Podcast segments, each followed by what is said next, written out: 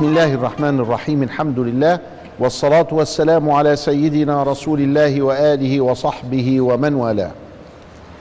مع أنوار الحبيب المصطفى صلى الله عليه وسلم نعيش هذه اللحظات في بركته، عسى أن ينفعنا الله به في الدنيا والآخرة، وأن يحشرنا تحت لوائه، وأن يفتح علينا فتوح العارفين به.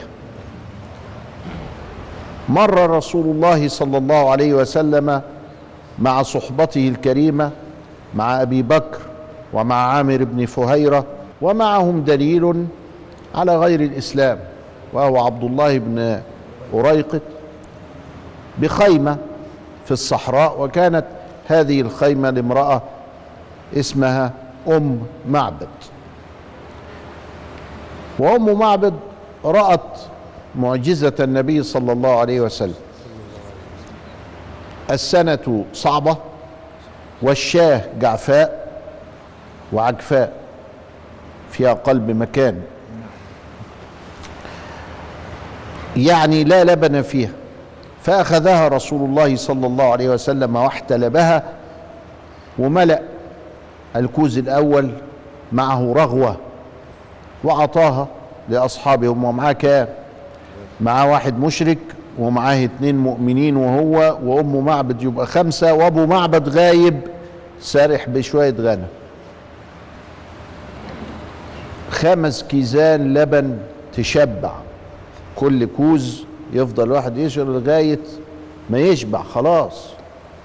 وهذه ال ال ال الكمية ما تجيش أبدا من قطيع، مش من شاه تعبانة يعني، لكنها البركة، بركة السيد. لما جه أبو معبد شاف كوز اللبن وعليه رغوة الله الله، مين اللي جاب اللبن ده؟ وشاتنا عزب، ده لا هي حامل ولا هي والدة ولا هي حاجة، وعجفاء كمان. مين اللي جاب اللبن ده؟ قالت له: مرة بنا رجل مبارك أمسك الشاه فاحتلبها فشرب هو وأصحابه، وترك لنا هذه، ويعني وشربت وترك هذا لك. قال: رجل مبارك أراه الذي تطلبه قريش، لأن الراجل ده مشهور عنه إنه راجل مبارك، بركة. أراه الذي تطلبه قريش، صفيه لي. فأخذت أم معبد تصف رسول الله صلى الله عليه وسلم وصفا لم يصفه أحد قط. الست من دول توصف لك الحاجة بدقة يمكن الرجالة ما ياخدوش بالهم منها، فهي خدت بالها من كل حاجة فيه فوصفته. وهو حديث أم معبد مع حديث هند بن أبي هالة. هند بن أبي هالة ده هو يبقى ابن السيدة خديجة، من زواج لها سابق، فهو ربيب النبي، يعني اتربى في البيت. هند رضي الله تعالى عنه معقول ان هو يكون يعني يصف، لانه ده ابوه، ما هو سيدنا النبي زي ابوه كده، لان هو هو اللي رباه، فده معاه على طول، معقول ان هو يوصف. اما دي ده هي ما فيش ربع ساعة ساعة ومشي. لكن سبحان الله، حفظ الله لنا وصفه الشريف وشمائله، هذه الوصف الخلقي من حديثين: حديث أم معبد وحديث هند رضي الله تعالى عنه. هند ده اسم ولد مش بنت. هند بن أبي هالة ابن السيدة خديجة. الحديثين دول بيوصفوا سيدنا بقى كله على بعضه كده. هو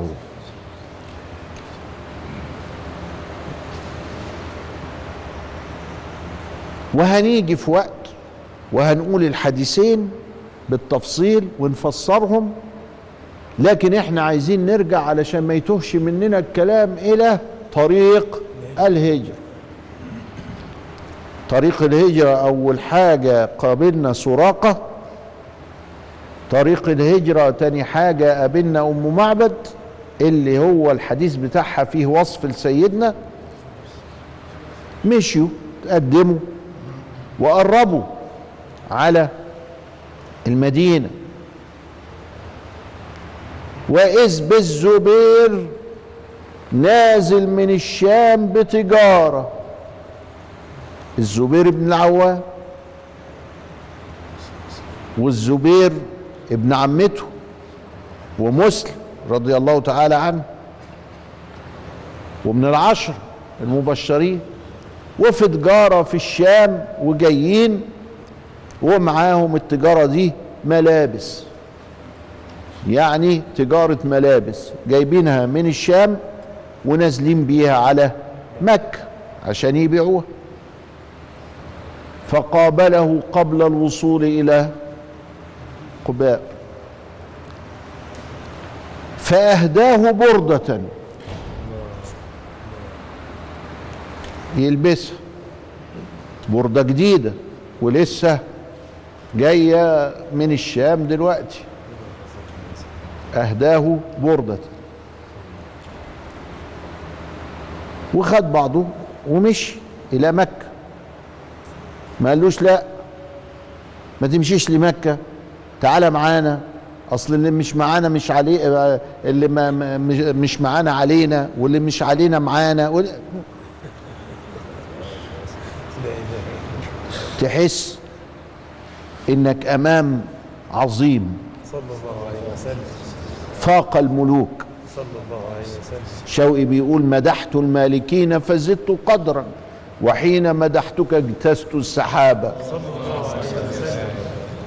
امدح الملوك وكل حاجة وبتاع مش عارف ايه، وازداد قدر ان انا مدحت فلان وعلان وقابلت سلان وتركان من الملوك. طب وسيدنا قال لا انا بقيت فوق السحاب. يبقى ادي ثلاث لقاءات، سراقة وعرفنا ما حدث فيه، وأم معبد واستفدنا منها الوصف الشريف. يسموه الوصف ده يسموه الحلية،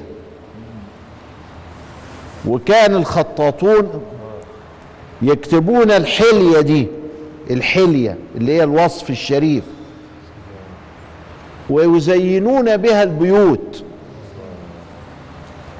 واخد بالك؟ شوف الحب، ها، تدخل تلاقي الحلية دي، وكانوا يعملوها بطريقة معينة ورسومات معينة وزخرفة معينة اسمها الحلية. من الحب. النهاردة لو واحد شاف الحلية دي ما يعرفش هي دي ايه اصلا، يقول هي دي شجرة ولا ايه؟ لا، احنا عايزين الحاجات دي ترجع تاني. الحلية اللي هو وصف سيدنا النبي صلى الله عليه وسلم، وكان يتبرك به، اتحط كده. امال الناس حبته ازاي؟ تملي حاجه قدامهم كده. وكانوا في المساجد يجوا في المحراب يقول الله محمد، يعني اشهد ان لا اله الا الله واشهد ان محمد رسول الله، ركني الشهاده. التاني يكتب الله الله، ايه ده يعني؟ ده احنا بنعبد اله واحد. الله الله ازاي؟ هم يكتبوا بثلاث، الله الله الله الله ومحمد. اصل ده شرك يا قليل الادب يا مجرم، ركني الشهاده شرك. ده ربنا جعل اسمه في جزء واسمه الثاني في جزء الثاني، حتى جعل الصلاة عليه ذكرا لله. ليه؟ لأنك بتقول اللهم ذكرت ربنا اهو، صلي وسلم على سيدنا محمد، يبقى ذكرت ركن الشهادة، يبقى الصلاة أتم الأذكار، الصلاة على النبي أتم الأذكار. ليه؟ لأنك ذكرت ركن الشهادة. وصل صلى الله عليه وسلم إلى مسجد قباء. نشوف ايه اللي حصل بعد ما نرجع اليكم الان.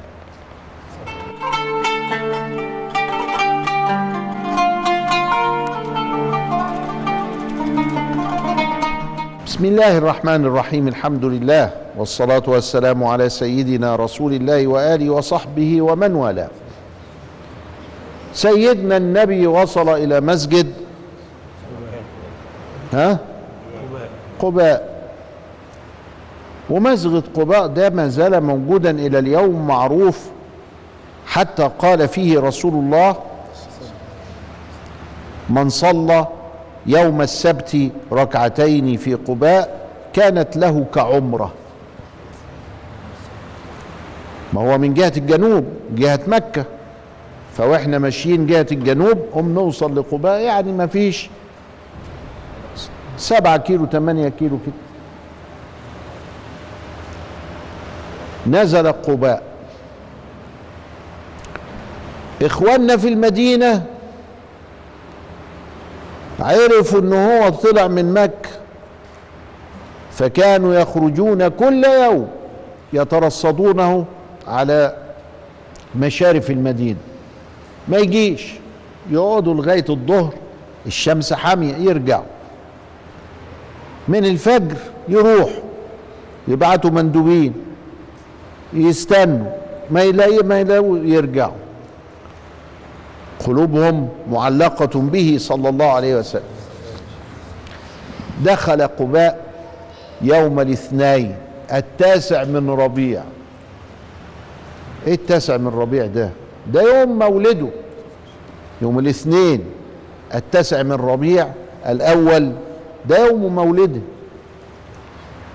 وده معناته ايه؟ معناته انه اتم ثلاثة وعشرين ثلاثة وخمسين سنة. وفي يوم ميلاده صلى الله عليه وسلم كان في قباء، تسعة ربيع الأول وهو عنده ثلاثة وخمسين سنة بالكمال، ودي سنة أربعة عشر من النبوة، يبقى في ثلاثة عشر سنة برضو بالتمام عند من يحسب الست شهور اللي قبل الوحي من النبوة. ما هو الوحي نزل في رمضان، القرآن نزل في رمضان. ارجع ورا، يبقى شعبان، رجب، جماد الثانية، جماد الأولى، ربيع الثاني، ربيع الأول. الست شهور اللي كانت تأتيه الرؤية كفلق الصبح لو عديناهم من النبوة يبقى كده كمل كام؟ ثلاثة عشر بالظبط في نفس اليوم. يبقى يوم مولده يوم تمام الثلاثة عشر يوم ثلاثة وخمسين سنة عليه الصلاة والسلام. قعد في قباء يوم الاثنين ويوم الثلاث ويوم الاربع ويوم الخميس، اربع ايام كوامل. يبقى لازم الرحله كانت مرهقه فعايزه راحه.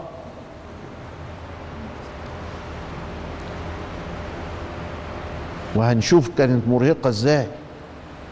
فعلا كانت مرهقة. لما سيدنا أبو بكر دخل المدينة عي هو وبلال، هو وبلال كان بلال سبقه، فعي الاتنين جات لهم حب من ايه؟ من الإجهاد الفظيع ده. جاهدوا في سبيل الله. وشوف سيدنا النبي ربنا حفظه وجسمه قوي. قعد يوم الاثنين والثلاث والأربع والخميس. ويوم الجمعة الصبح راح، كان هو بقى بعت لإخواله بني النجار إن أنا جاي وجاي لكم يوم الجمعة، وحب يكرمهم بإن هو ينزل عندهم عند بني النجار عشان يعني دول إخواله، ويبقى أدى إيه يعني حاجة ليهم كده، يعني هدية إن هو يشرفهم يعني. فبعت لهم قال لهم أنا جاي يوم الجمعة، فخرجوا يستقبلون بالسيوف، ها زي الايه، زي التشريفة، خرجوا بالسلاح وبتاع ده تشريفة عشان يستقبلوا سيدنا النبي صلى الله عليه وسلم. وهو في الطريق ماشي على رجليه من قباء إلى المدينة المنورة، دخلت صلاة الجمعة، ما احنا في يوم الجمعة، وهو طلع على ابو الساعة عشرة كده الصبح بالتوقيت بتاعنا اللي احنا بنقول عليه ده، هم توقيتهم كان حاجة تانية، كانوا توقيتهم غروبي. غروبي يعني ايه؟ يعدوا الساعات من الغروب، يعني تخلي ساعتك اتناشر لما الشمس تغرب، تشوف كده الشمس غربت تخليها اتناشر، الشمس غربت تخليها اتناشر، وتعد بقى الساعة الأولى من الليل، الساعة الثانية من الليل، الساعة وهكذا. فكان مختلفة شوية. وفضل أهل مكة إلى الآن لما تدخل الحرم يقول لك غروبي وإفرنجي، إفرنجي اللي هو اللي احنا ماشيين عليه ده. وعندنا هنا في مصر بطلنا الغروبي ده يمكن بعد ثورة تسعتاشر، وبدأنا في تبطيله من أيام الخديوي إسماعيل. كان قبل كده كان كل الناس بتعمل ايه؟ غروبي، علشان يبقى الكلام اللي موجود في الكتب زي الحياة المعيشة. ومن أتى الجمعة في الساعة الأولى، اللي هي أنهي ساعة دي؟ هتلاقي الساعة ستة دلوقتي، وفي الساعة الثانية اللي هي الساعة سبعة، وهكذا. فعشان ما يتلخبطوش كانوا ماشيين ايه؟ غروبي. الحاصل ان هو حل عليه وقت صلاة الجمعة وهو في الطريق، فنزل فصلى بهم حتة كده اسمها بني سليم، مضرب من مضارب بني سليم في المدينة. فنزل فصلى بهم، وكان عددهم مئة. آه دول هم بقى وهو جاي ها بينضم إلى الموكب من المسلمين الفرحانين معاه. وفي السكة راح مصلي الجمعة، صلى بهم الجمعة، جمع بهم، وكانوا مئة، موجود كده في الكتب، جمع بهم وكانوا مئة. خلص الحمد لله الصلاة في أمانة الله، وراح راكب الناقة بتاعته وماشي. هو راكب الناقة والمتاع بتاعه الهدوم، إذا كانش فيه سيف، إذا كان فيه عصاية، إذا كان فيه كذا، البركة الكبيرة دي اللي هي المتاع بتاعه موجود على جمل تاني. وبعدين راح داخل واحد يهودي فوق نخلة، شاف الموكب قال هذا جدكم، جدكم يعني الراجل الكبير بتاعكم يعني، هذا جدكم جاءكم يا بني أظن إرفدة ولا حاجة زي كده، كان هو يقولوا على الأوس والخزر. جاءوا هناك، دخل النبي صلى الله عليه وسلم، أبو بكر شيخ وعليه الشيب، والنبي عليه السلام لسه في فتوة كده، ولم يشب من لحيته شيء إلا سبعتاشر لما مات بقى بعد عشر سنين، سبعتاشر إيه شعر بس، لكن لحيته سوداء زي ما هي. فظن الناس أبا بكر إن هو سيدنا الرسول، ما هو لأن هو إيه كبير في السن، فكل ما يأتونه يسلموا عليه أهلا يا رسول الله، فيشاور لهم كده، ها يقول لهم لا أهو كده هنا هنا، الله ده شاب ها وده شيء. وساعات يقولوا إن سيدنا أبو بكر أصغر من الرسول بسنتين، إنما اللي كان يشوفه كده هو الشيخ، وساعات يقولوا ده كان أكبر منه علشان الإيه الروايات دي. إنما هم كانوا تمال يجوا لأبو بكر باعتباره إن هو الشيخ. المهم الحاصل إنهم دخل رسول الله فاستقبله الناس بطلع البدر علينا من ثنيات الوداع، وجب الشكر علينا ما دعا لله داع، أيها المبعوث فينا جئت بالأمر المطاع، جئت شرفت المدينة، مرحبا يا خير داع. وإلى لقاء آخر نستودعكم الله، والسلام عليكم ورحمة الله وبركاته.